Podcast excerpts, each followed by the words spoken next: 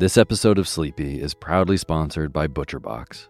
If you've listened to Sleepy for a while, you know that I love good food, eating well, and treating my body right so that I can take on my days. Well, ButcherBox helps you do exactly that. They deliver super high quality, 100% grass fed beef, free range organic chicken, crate free pork, and wild caught seafood right to your door. It's humanely raised, no antibiotics or added hormones. They have a huge variety to choose from. They are excellent deals. They've got recipes and guides and tips included, and there's free shipping, always.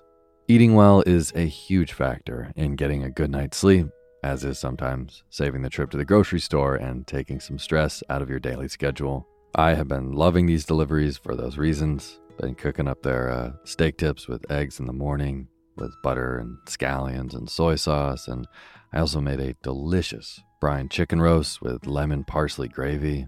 So good. The prices for this kind of quality and convenience is really impressive. Uh, yeah, ButcherBox has made me very happy. So sign up at butcherbox.com slash sleepy and get our special deal. ButcherBox is offering our listeners a free for a year offer plus an additional $20 off. Choose salmon, chicken breast, or steak tips free in every order for a year. Sign up today at butcherbox.com slash sleepy and use code SLEEPY to choose your free for a year offer. Plus, get $20 off your first order. Butcherbox.com slash sleepy. Eat well, sleep well.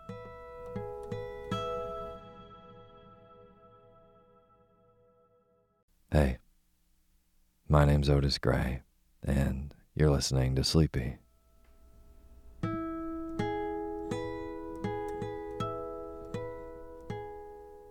Podcast where I read old books to help you get to sleep, and a proud member of the Airwave Podcast Network. I have got a wonderful, snoozy bedtime story for you tonight. But before we get to tonight's reading, I just want to thank all of our patrons on patreon.com. Maya Ablog, Alira Teeling, Monica, Georgina, Yasmin Darcy, Nicole, Kathy Desabray, Canned Rock, Bianca Christine Navia, Hinsey, Julia Robinson, and I want to give a huge birthday shout out to one of our listeners, Laura Stapleton. Happy, happy birthday, Laura, from your loving husband Greg and your two fur children, Austin and Larry the Shih Tzu. Greg reached out to me to let me know that you both religiously listen to the show and that it's helped you get the sleep that you need, and it was really, really amazing to read. And Greg also, for your birthday, became a uh, patron under your name, so you'll also have access to all of our poetry readings as well. So, thank you a ton for listening, Laura, and happy, happy birthday again from your family, and of course, from me. I hope this episode helps you drift off into a deep, deep slumber. And for anyone who doesn't know, um, all those wonderful names I just read, including Laura, are all brand new patrons of the Sleepy Podcast on patreon.com slash sleepy radio, a site that you can go on and support creators of the work that you like. So, if you'd like to be a supporter of the show and uh, have your name read in the opening credits of the Sleepy Podcast, and also get some cool perks like exclusive poetry readings, just go to patreon.com slash sleepy radio. Thank you. And as always, the music that you're hearing is by my good friend James Lepkowski, and the cover art for Sleepy is by Gracie Kanan. Tonight, um, I'm going to be reading from this wonderful collection of Andersen's fairy tales, which has a lot of very nostalgic stories in it. I'm sure some of you might remember, or hopefully not. Hopefully you fell asleep, but I did read The Snow Queen on the show, which was written by him. Um, and uh, that is the original story that inspired Frozen. So his work uh, is very much embedded into all of our collective memories, whether or not we know it. And tonight, I'm going to be reading a tale that many of us definitely grew up with as children. It is The Ugly Duckling. It's very much a bittersweet story. Um, and uh, it's very, very nice to fall asleep to. So I'm going to read The Ugly Duckling.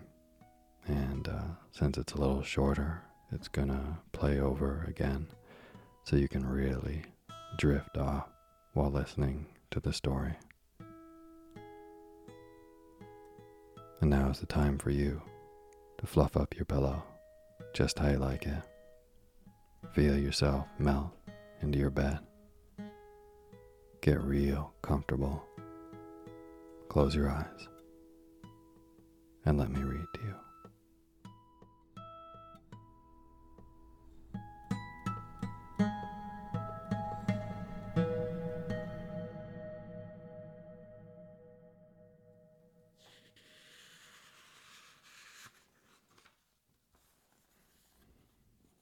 The Ugly Duckling. The country was very lovely just then. It was summer. The wheat was golden and the oats still green. The hay was stacked in the rich, low meadows where the stork marched about on his long red legs, chattering in Egyptian, the language his mother had taught him. Round about field and meadow lay great woods, in the midst of which were deep lakes. Yes, the country certainly was lovely. In the sunniest spot stood an old mansion surrounded by a deep moat, and great dock leaves grew from the walls of the house right down to the water's edge.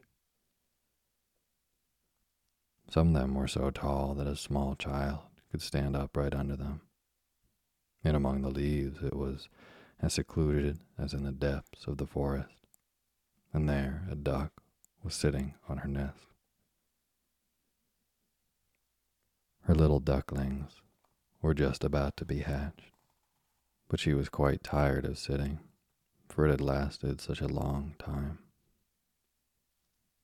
Moreover, she had very few visitors, as the other ducks liked swimming about in the moat better than waddling up to sit under the dock leaves and gossip with her. At last, one egg after another began to crack. Cheep, cheep, they said. All the chicks had come to life and were poking their heads out. Quack, quack, said the duck. And then they all quacked their hardest and looked about them on all sides among green leaves. Their mother allowed them to look as much as they liked, for green is good for the eyes. How big the world is, to be sure, said all the young ones.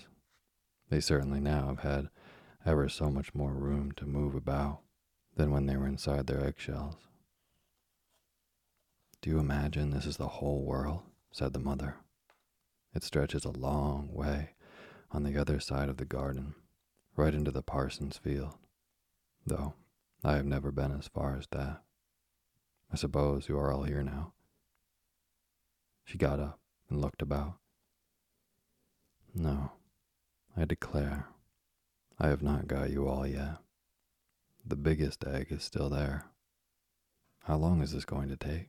she said, and settled herself on the nest again. Well, how are you getting on? said an old duck who had come by to pay her a visit.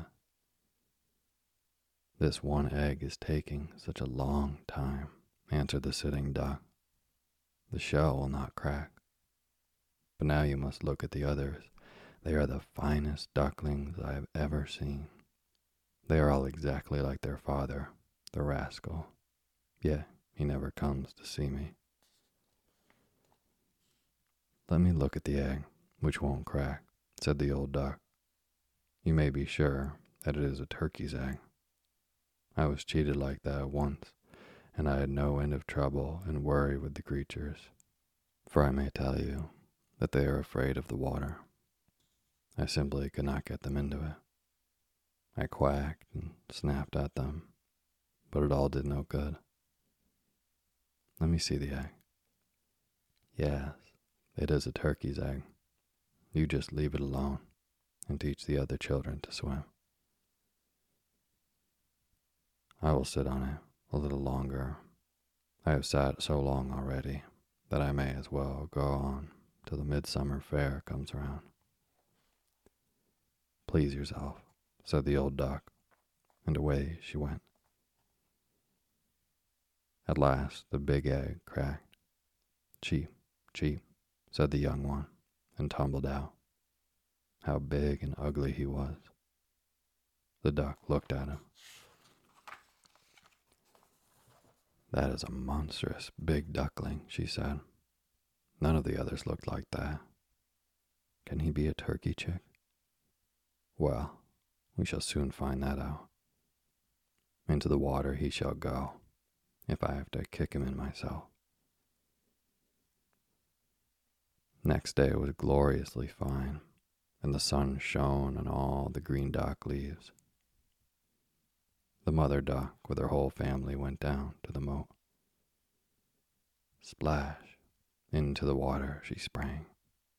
Quack, quack, she said, and one duckling plumped in after the other. The water dashed over their heads, but they came up again and floated beautifully. Their legs went of themselves, and they were all there. Even the big, ugly gray one swam about with them. No, that is no turkey, she said. See how beautifully he uses his legs and how erect he holds himself. He is my own chick, after all, and not bad looking when you come to look at him properly. Quack, quack. Now come with me, and I will take you out into the world and introduce you to the duck yard. But keep close to me all the time so that no one will tread upon you. And beware of the cat. Then they went into the duck yard. There was a fearful uproar going on, for two broods were fighting for the head of an eel, and in the end the cat captured it. That's how things go in this world, said the mother duck and she licked her bill because she had wanted the eel's head herself.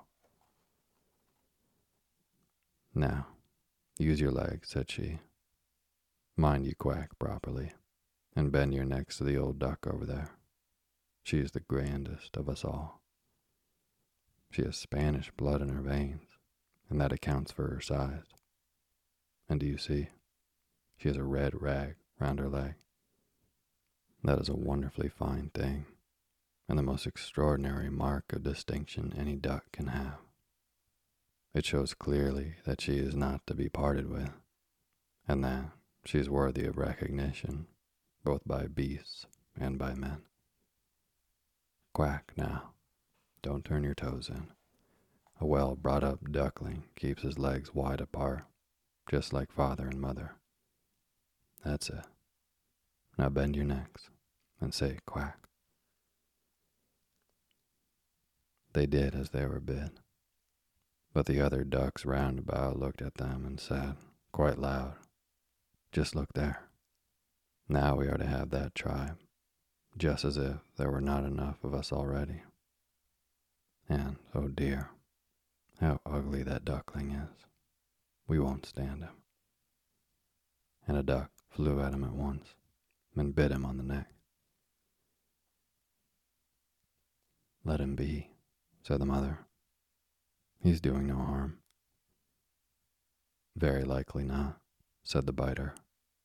But he is so ungainly and queer that he must be whacked. Those are handsome children mother has, said the old duck with the rag round her leg. They are all good looking, except this one. But he is not a good specimen. It's a pity we can't make him over again. That can't be done, Your Grace, said the mother duck.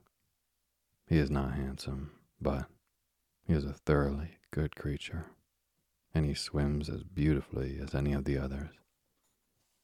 I think I might venture even to add that I think he will improve as he goes on, or perhaps in time he may grow smaller.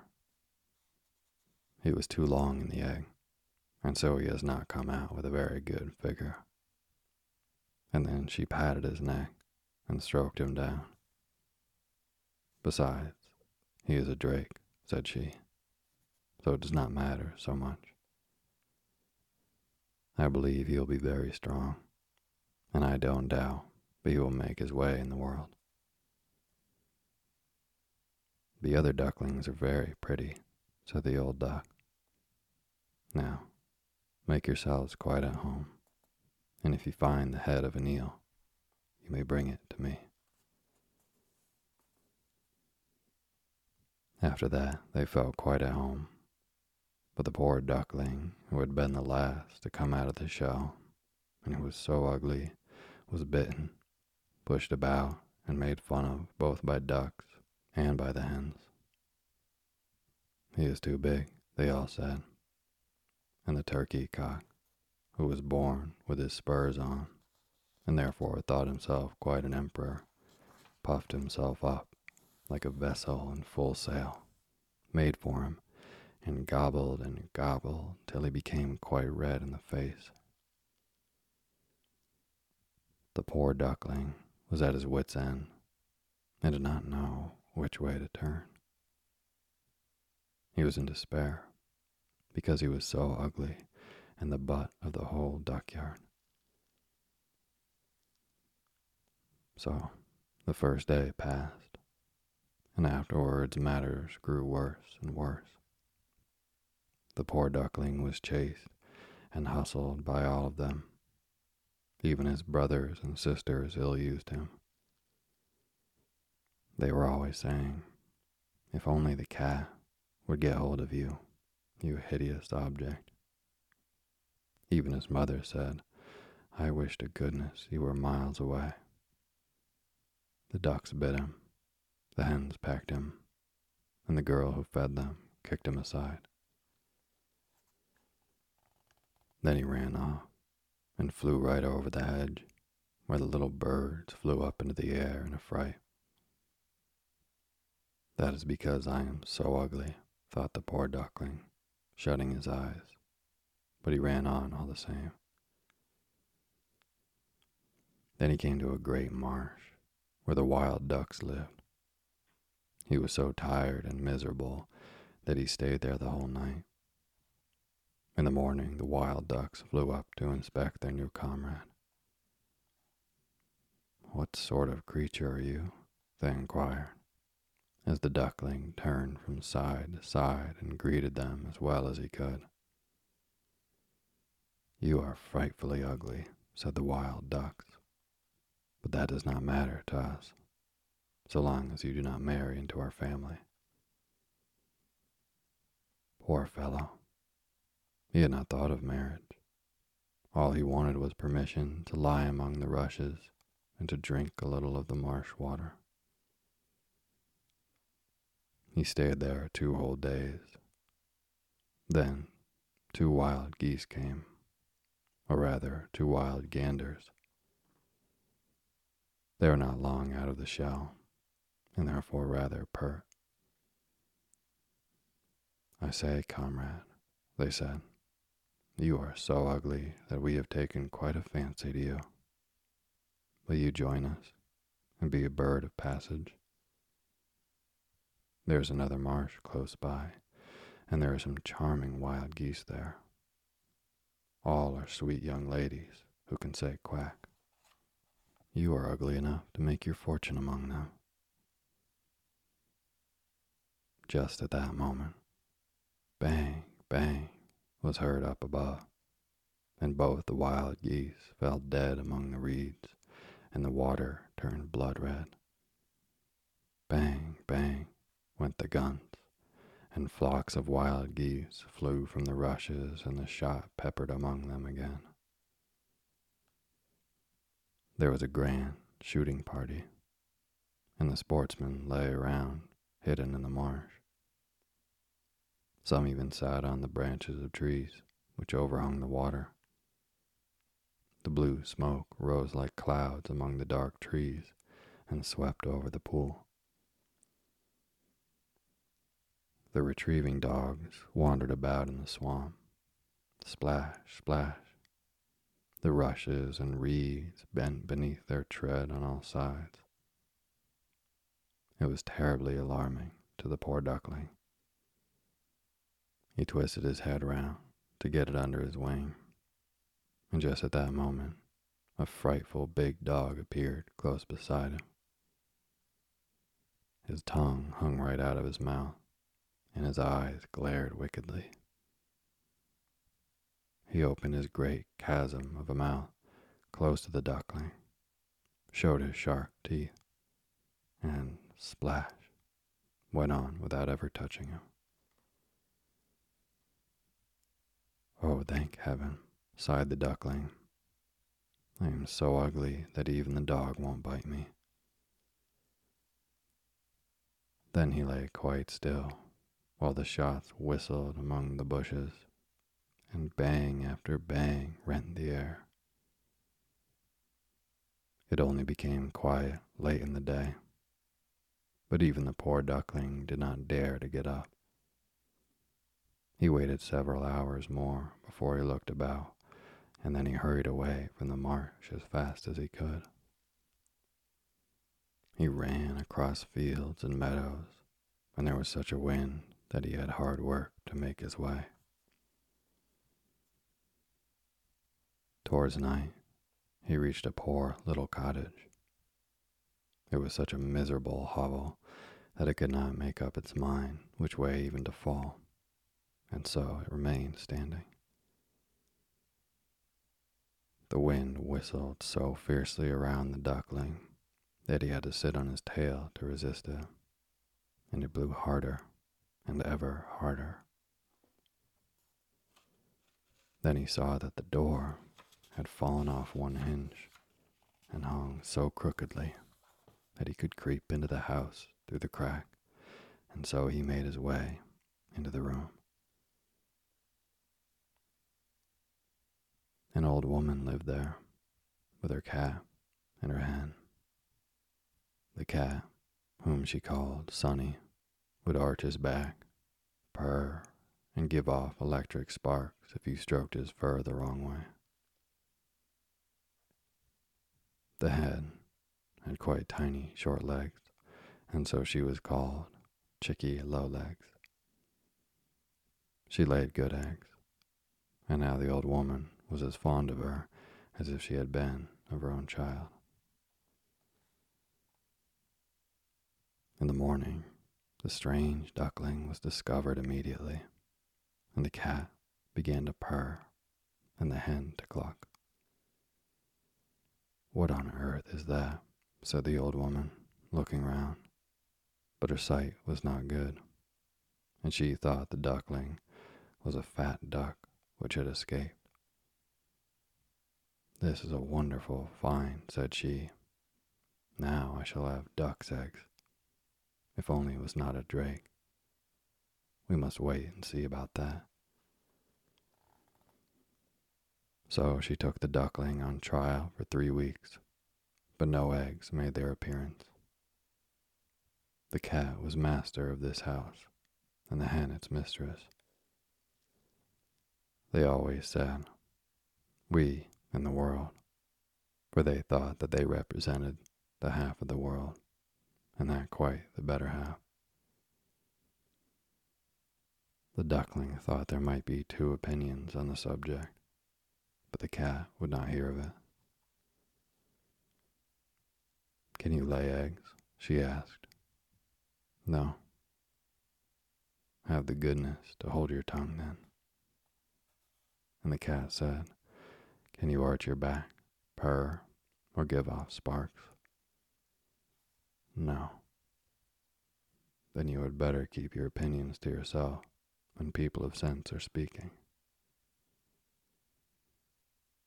The duckling sat in the corner nursing his ill humor. Then he began to think of the fresh air and the sunshine. An uncontrollable longing seized him to float on the water. At last, he could not help telling the hen about it. What on earth possesses you? she asked. You have nothing to do. That is why you get these freaks into your head. Lay some eggs or take to purring, and you will get over it. But it is so delicious to float on the water, said the duckling. It is so delicious to feel it rushing over your head when you dive to the bottom. That would be a fine amusement, said the hen. I think you have gone mad. Ask the cat about it. He is the wisest creature I know. Ask him if he is fond of floating in water or diving under it. I say nothing about myself. Ask our mistress herself, the old woman. There is no one in the world cleverer than she is. Do you suppose she has any desire to float on the water or duck underneath it? You do not understand me, said the duckling. Well, if we don't understand you, who should? I suppose you don't consider yourself cleverer than the cat or the old woman, not to mention me. Don't make a fool of yourself, child, and thank your stars for all the good we have done you. Have you not lived in this warm room and in such society that you might have learned something? But you are an idiot, and there is no pleasure in associating with you. You may believe me I mean you well. I tell you home truths, and there is no surer way than that of knowing who are one's friends. You just set about laying some eggs, or learn to purr, or to emit sparks. I think I will go out into the wide world, said the duckling. Oh, do so by all means, said the hen. So Away went the duckling. He floated on the water and ducked underneath it, but he was looked at askance and was slighted by every living creature for his ugliness. Now autumn came.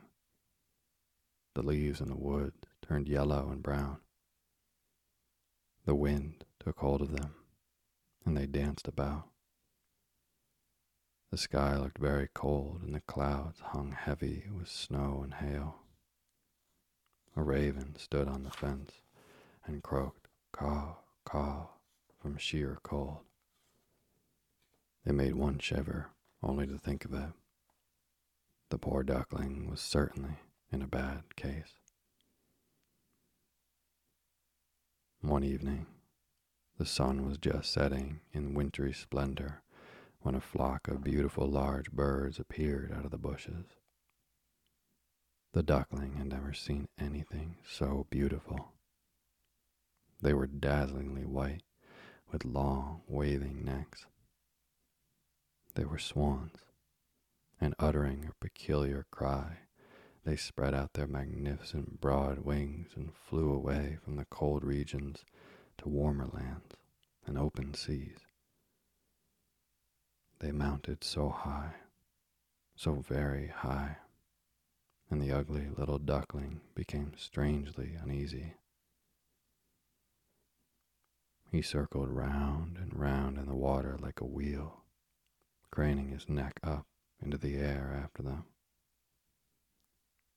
Then he uttered a shriek so piercing and so strange that he was quite frightened by it himself.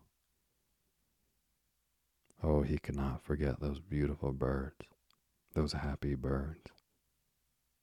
And as soon as they were out of sight, he ducked right down to the bottom. And when he came up again, he was quite beside himself. He did not know what the birds were or whither they flew, but all the same he was more drawn towards them than he had ever been by any creatures before. He did not envy them in the least. how could it occur to him even to wish to be such a marvel of beauty? He would have been thankful if only the ducks would have tolerated him among them. The poor ugly creature. The winter was so bitterly cold that the duckling was obliged to swim about in the water to keep it from freezing over. But every night, the hole in which he swam got smaller and smaller. Then it froze so hard that the surface ice cracked, and the duckling had to use his legs all the time so that the ice should not freeze around him. At last, he was so weary that he could move no more, and he was frozen fast into the ice. Early in the morning, a peasant came along and saw him. He went out onto the ice and hammered a hole in it with his heavy wooden shoe and carried the duckling home to his wife. There he soon revived. The children wanted to play with him, but the duckling thought they were going to ill use him and rushed in his fright into the milk pan, and the milk spurted out all over the room. The woman shrieked and threw up her hands. Then he flew into the butter cask and down into the meal tub and out again. Just imagine what he looked like by this time. The woman screamed and tried to hit him with the tongs. The children tumbled over one another in trying to catch him, and they screamed with laughter. By good luck, the door stood open, and the duckling flew out among the bushes and the newly fallen snow. And he lay there, thoroughly exhausted. But it would be too sad to mention all the privation and misery he had to go through during the hard winter. When the sun began to shine warmly again, the duckling was in the marsh, lying among the rushes. The larks were singing, and the beautiful spring had come. Then all at once he raised his wings, and they flapped with much greater strength than before and bore him off vigorously. Before he knew where he was, he found himself in a large garden where the apple trees were full in blossom, and the air was scented with lilacs, the long branches of which overhung the indented shores of the lake. Oh, the spring freshness was delicious. Just in front of him, he saw three beautiful white swans advancing toward him from a thicket. With rustling feathers, they swam lightly over the water. The duckling recognized the majestic birds, and he was overcome by a strange melancholy. I will fly to them, the royal birds, and they will hack me to pieces, because I, who am so ugly, venture to approach them.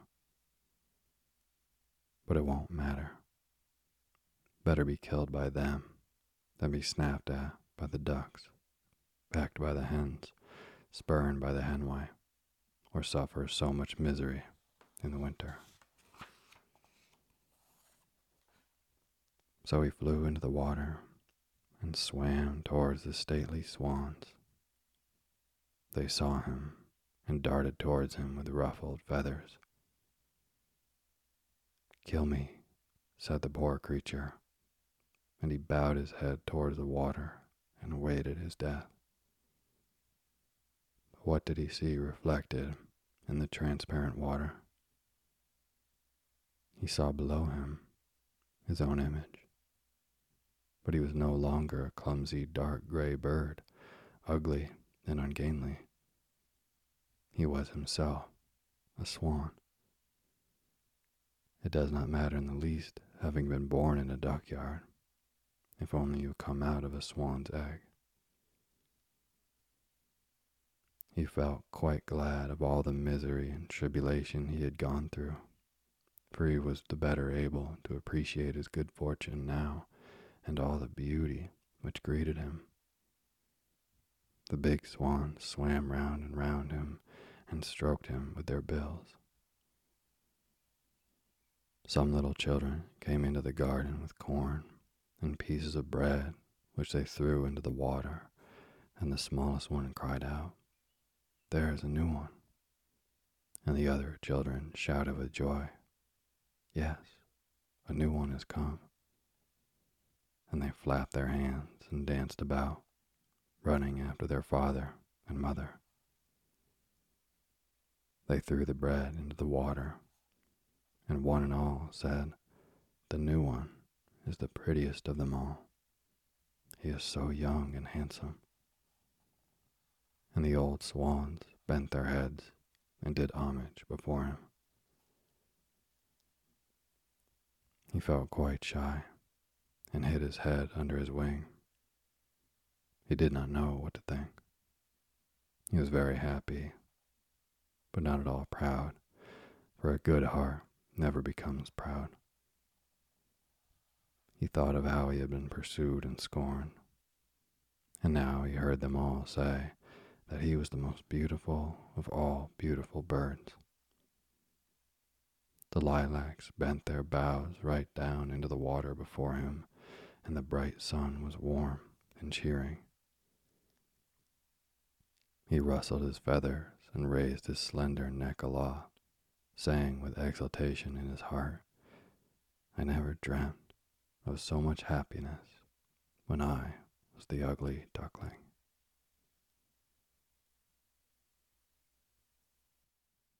The country was very lovely just then. It was summer. The wheat was golden and the oats still green. The hay was stacked in the rich, low meadows where the stork marched about on his long red legs, chattering in Egyptian, the language his mother had taught him. Round about field and meadow lay great woods, in the midst of which were deep lakes. Yes, the country certainly was lovely.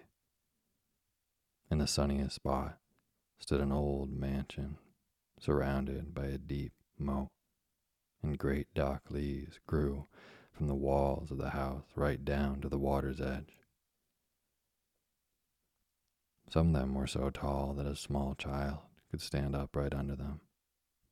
And among the leaves it was as secluded as in the depths of the forest. And there a duck was sitting on her nest. Her little ducklings were just about to be hatched but she was quite tired of sitting, for it had lasted such a long time. Moreover, she had very few visitors, as the other ducks liked swimming about in the moat better than waddling up to sit under the dock leaves and gossip with her. At last, one egg after another began to crack. Cheep, cheep, they said. All the chicks had come to life and were poking their heads out. Quack, quack, said the duck. And then they all quacked their hardest and looked about them on all sides among green leaves. Their mother allowed them to look as much as they liked, for green is good for the eyes. How big the world is, to be sure, said all the young ones. They certainly now have had ever so much more room to move about than when they were inside their eggshells. Do you imagine this is the whole world? said the mother. It stretches a long way on the other side of the garden, right into the parson's field, though I have never been as far as that. I suppose you are all here now. She got up and looked about. No, I declare I have not got you all yet. The biggest egg is still there. How long is this going to take? she said, and settled herself on the nest again. Well, how are you getting on? said an old duck who had come by to pay her a visit. This one egg is taking such a long time, answered the sitting duck. The shell will not crack. But now you must look at the others. They are the finest ducklings I have ever seen. They are all exactly like their father, the rascal. Yet he never comes to see me. Let me look at the egg, which won't crack, said the old duck. You may be sure that it is a turkey's egg. I was cheated like that once, and I had no end of trouble and worry with the creatures, for I may tell you that they are afraid of the water. I simply could not get them into it. I quacked and snapped at them, but it all did no good. Let me see the egg. Yes, it is a turkey's egg. You just leave it alone and teach the other children to swim. I will sit on it a little longer. I have sat so long already that I may as well go on till the midsummer fair comes around. Please yourself, said the old duck, and away she went. At last the big egg cracked. Cheep, cheep, said the young one, and tumbled out. How big and ugly he was. The duck looked at him. That is a monstrous big duckling, she said. None of the others looked like that. Can he be a turkey chick? Well, we shall soon find that out. Into the water he shall go, if I have to kick him in myself.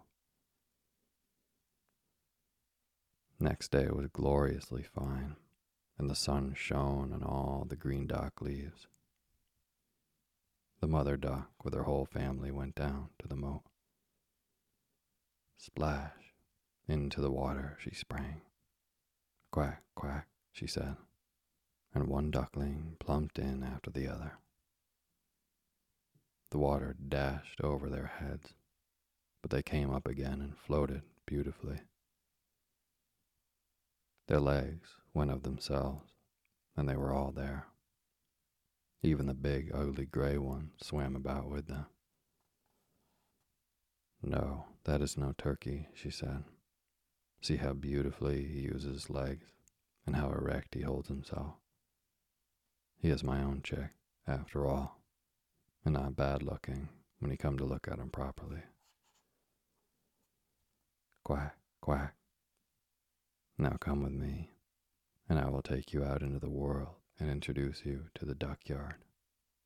But keep close to me all the time so that no one will tread upon you. And beware of the cat. Then they went into the duck yard. There was a fearful uproar going on, for two broods were fighting for the head of an eel, and in the end the cat captured it. That's how things go in this world, said the mother duck and she licked her bill because she had wanted the eel's head herself. Now, use your legs, said she. Mind you quack properly, and bend your necks to the old duck over there. She is the grandest of us all. She has Spanish blood in her veins, and that accounts for her size. And do you see? She has a red rag round her leg. That is a wonderfully fine thing and the most extraordinary mark of distinction any duck can have. It shows clearly that she is not to be parted with, and that she is worthy of recognition both by beasts and by men. Quack now. Don't turn your toes in. A well brought up duckling keeps his legs wide apart, just like father and mother. That's it. Now bend your necks and say quack. They did as they were bid. But the other ducks round about looked at them and said, quite loud, Just look there. Now we are to have that tribe, just as if there were not enough of us already. And, oh dear, how ugly that duckling is. We won't stand him. And a duck flew at him at once and bit him on the neck. Let him be, said the mother. He's doing no harm. Very likely not, said the biter, but he is so ungainly and queer that he must be whacked. Those are handsome children mother has, said the old duck with the rag round her leg. They are all good looking, except this one. But he is not a good specimen. It's a pity we can't make him over again. That can't be done, Your Grace, said the mother duck. He is not handsome, but he is a thoroughly good creature, and he swims as beautifully as any of the others.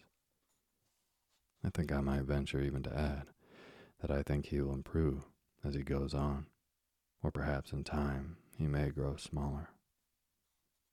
He was too long in the egg, and so he has not come out with a very good figure. And then she patted his neck and stroked him down. Besides, he is a drake, said she, so it does not matter so much. I believe he will be very strong, and I don't doubt but he will make his way in the world. The other ducklings are very pretty, said the old duck. Now, make yourselves quite at home, and if you find the head of an eel, you may bring it to me. After that, they felt quite at home. But the poor duckling, who had been the last to come out of the shell, and who was so ugly, was bitten, pushed about, and made fun of both by ducks and by the hens. He is too big, they all said.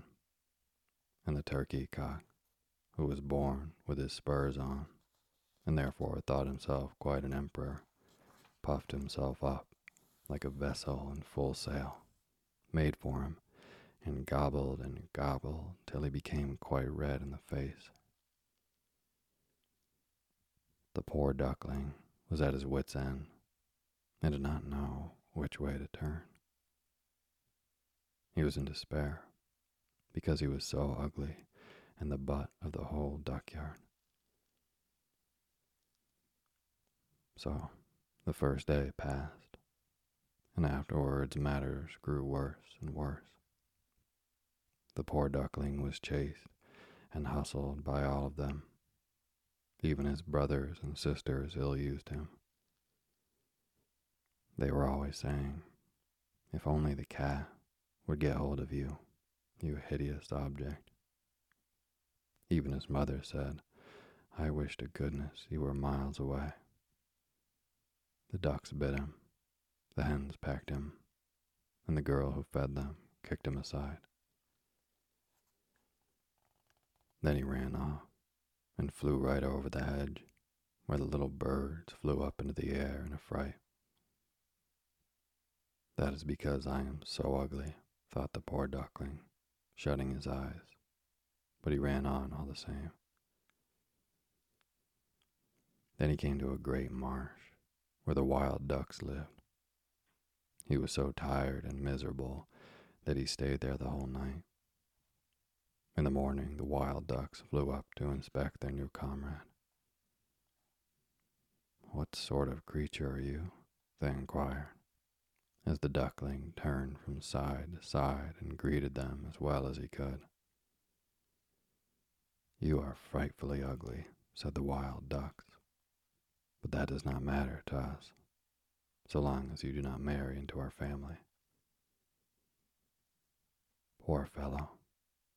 He had not thought of marriage. All he wanted was permission to lie among the rushes and to drink a little of the marsh water. He stayed there two whole days. Then two wild geese came, or rather, two wild ganders. They are not long out of the shell and therefore rather pert. I say, comrade, they said, you are so ugly that we have taken quite a fancy to you. Will you join us and be a bird of passage? There is another marsh close by, and there are some charming wild geese there. All are sweet young ladies who can say quack. You are ugly enough to make your fortune among them. Just at that moment, bang, bang was heard up above, and both the wild geese fell dead among the reeds, and the water turned blood red. Bang, bang went the guns, and flocks of wild geese flew from the rushes, and the shot peppered among them again. There was a grand shooting party, and the sportsmen lay around, hidden in the marsh. Some even sat on the branches of trees which overhung the water. The blue smoke rose like clouds among the dark trees and swept over the pool. The retrieving dogs wandered about in the swamp. Splash, splash. The rushes and reeds bent beneath their tread on all sides. It was terribly alarming to the poor duckling. He twisted his head round to get it under his wing, and just at that moment, a frightful big dog appeared close beside him. His tongue hung right out of his mouth, and his eyes glared wickedly. He opened his great chasm of a mouth close to the duckling, showed his sharp teeth, and splash went on without ever touching him. Oh, thank heaven, sighed the duckling. I am so ugly that even the dog won't bite me. Then he lay quite still while the shots whistled among the bushes, and bang after bang rent the air. It only became quiet late in the day, but even the poor duckling did not dare to get up. He waited several hours more before he looked about, and then he hurried away from the marsh as fast as he could. He ran across fields and meadows, and there was such a wind that he had hard work to make his way.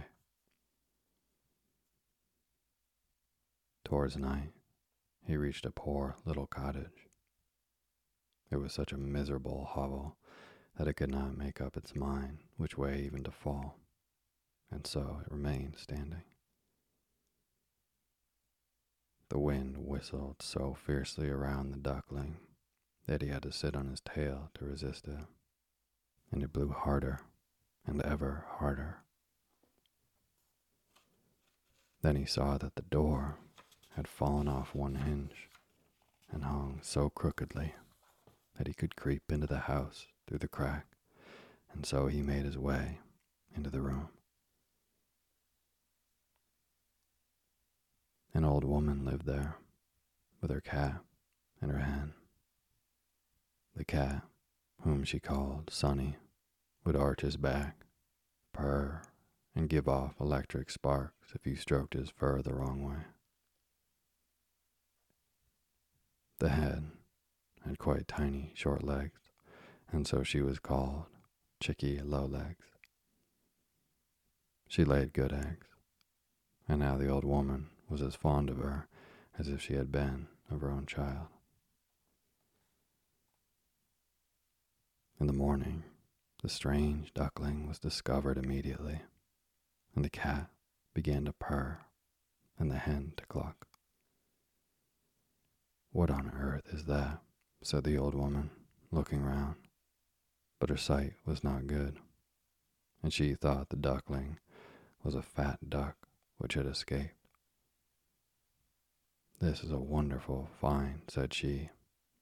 Now I shall have duck's eggs. If only it was not a drake. We must wait and see about that. So she took the duckling on trial for three weeks, but no eggs made their appearance. The cat was master of this house, and the hen its mistress. They always said, We and the world, for they thought that they represented the half of the world and that quite the better half. The duckling thought there might be two opinions on the subject, but the cat would not hear of it. Can you lay eggs? she asked. No. Have the goodness to hold your tongue then. And the cat said, Can you arch your back, purr, or give off sparks? No. Then you had better keep your opinions to yourself when people of sense are speaking. The duckling sat in the corner nursing his ill humor. Then he began to think of the fresh air and the sunshine. An uncontrollable longing seized him to float on the water. At last, he could not help telling the hen about it. What on earth possesses you? she asked. You have nothing to do. That is why you get these freaks into your head. Lay some eggs or take to purring, and you will get over it. But it is so delicious to float on the water, said the duckling. It is so delicious to feel it rushing over your head when you dive to the bottom. That would be a fine amusement, said the hen. I think you have gone mad. Ask the cat about it. He is the wisest creature I know. Ask him if he is fond of floating in water or diving under it. I say nothing about myself. Ask our mistress herself, the old woman. There is no one in the world cleverer than she is. Do you suppose she has any desire to float on the water or duck underneath it? You do not understand me, said the duckling. Well, if we don't understand you, who should? I suppose you don't consider yourself cleverer than the cat or the old woman, not to mention me. Don't make a fool of yourself, child, and thank your stars for all the good we have done you. Have you not lived in this warm room and in such society that you might have learned something? But you are an idiot and there is no pleasure in associating with you. You may believe me. I mean you well. I tell you home truths, and there is no surer way than that of knowing who are one's friends. You just set about laying some eggs, or learn to purr, or to emit sparks. I think I will go out into the wide world, said the duckling. Oh, do so by all means, said the hen. So away went the duckling. He floated on the water and ducked underneath it, but he was looked at askance and was slighted by every living creature for his ugliness. Now autumn came. The leaves in the woods turned yellow and brown. The wind took hold of them and they danced about. The sky looked very cold, and the clouds hung heavy with snow and hail. A raven stood on the fence and croaked caw, caw from sheer cold. It made one shiver only to think of it. The poor duckling was certainly in a bad case. One evening, the sun was just setting in wintry splendor when a flock of beautiful large birds appeared out of the bushes. The duckling had never seen anything so beautiful. They were dazzlingly white, with long, waving necks. They were swans, and uttering a peculiar cry, they spread out their magnificent broad wings and flew away from the cold regions to warmer lands and open seas.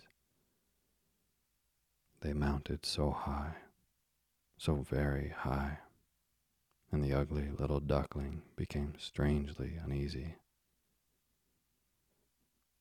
He circled round and round in the water like a wheel, craning his neck up into the air after them. Then he uttered a shriek so piercing and so strange that he was quite frightened by it himself. Oh, he could not forget those beautiful birds, those happy birds. And as soon as they were out of sight, he ducked right down to the bottom. And when he came up again, he was quite beside himself. He did not know what the birds were or whither they flew, but all the same he was more drawn towards them than he had ever been by any creatures before. He did not envy them in the least. How could it occur to him even to wish to be such a marvel of beauty? He would have been thankful if only the ducks would have tolerated him among them, the poor ugly creature. The winter was so bitterly cold that the duckling was obliged to swim about in the water to keep it from freezing over. But every night, the hole in which he swam got smaller and smaller. Then it froze so hard that the surface ice cracked, and the duckling had to use his legs all the time so that the ice should not freeze around him. At last, he was so weary that he could move no more, and he was frozen fast into the ice. Early in the morning, a peasant came along and saw him. He went out onto the ice and hammered a hole in it with his heavy wooden shoe and carried the duckling home to his wife. There he soon revived.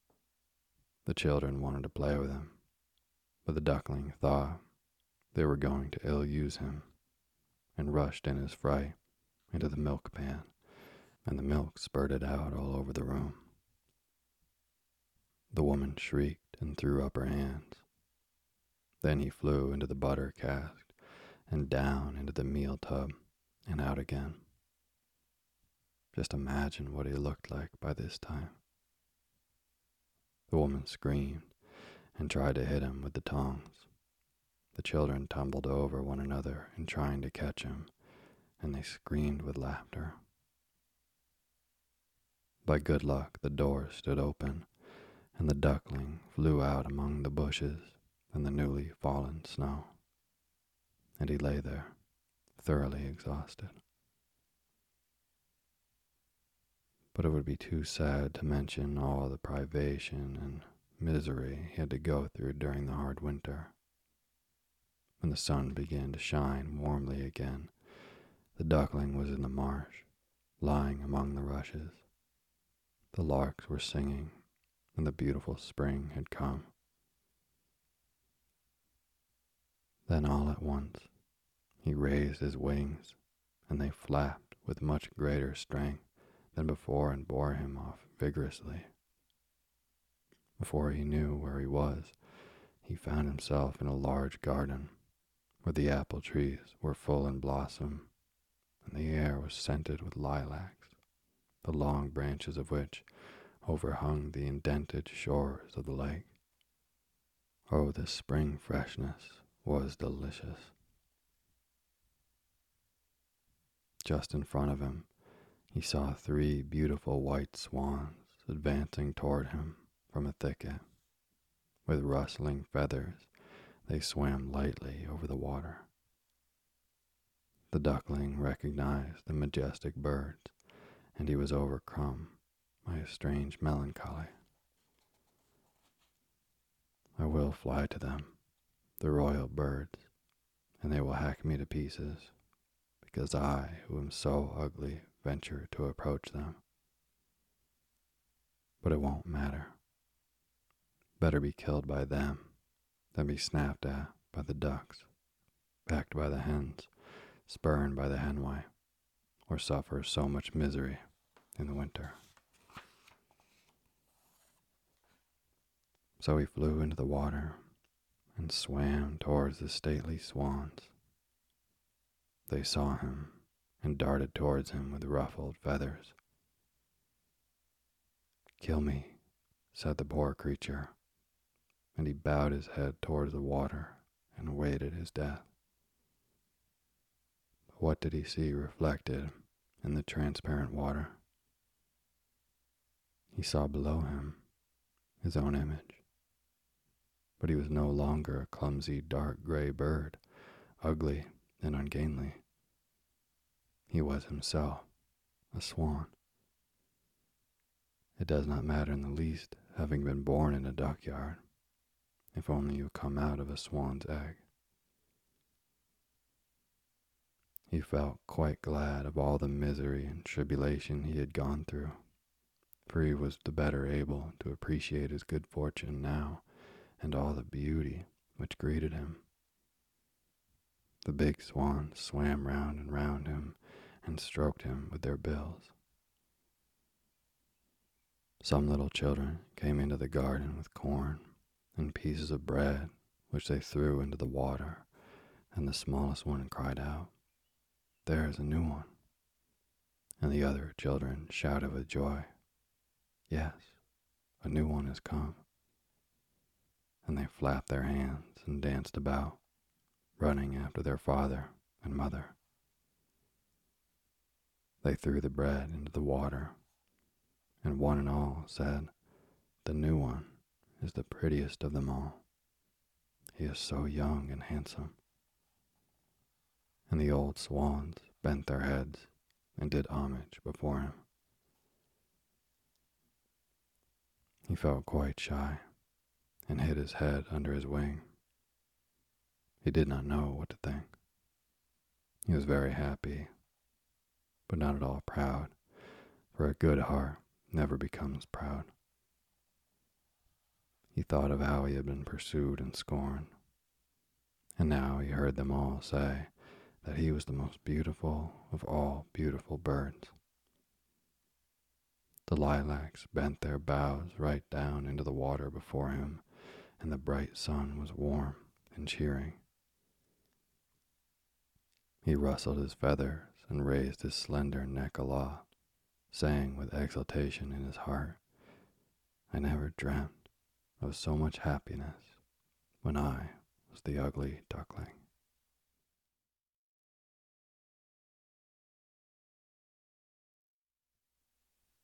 Thank you for listening to Sleepy. Good night.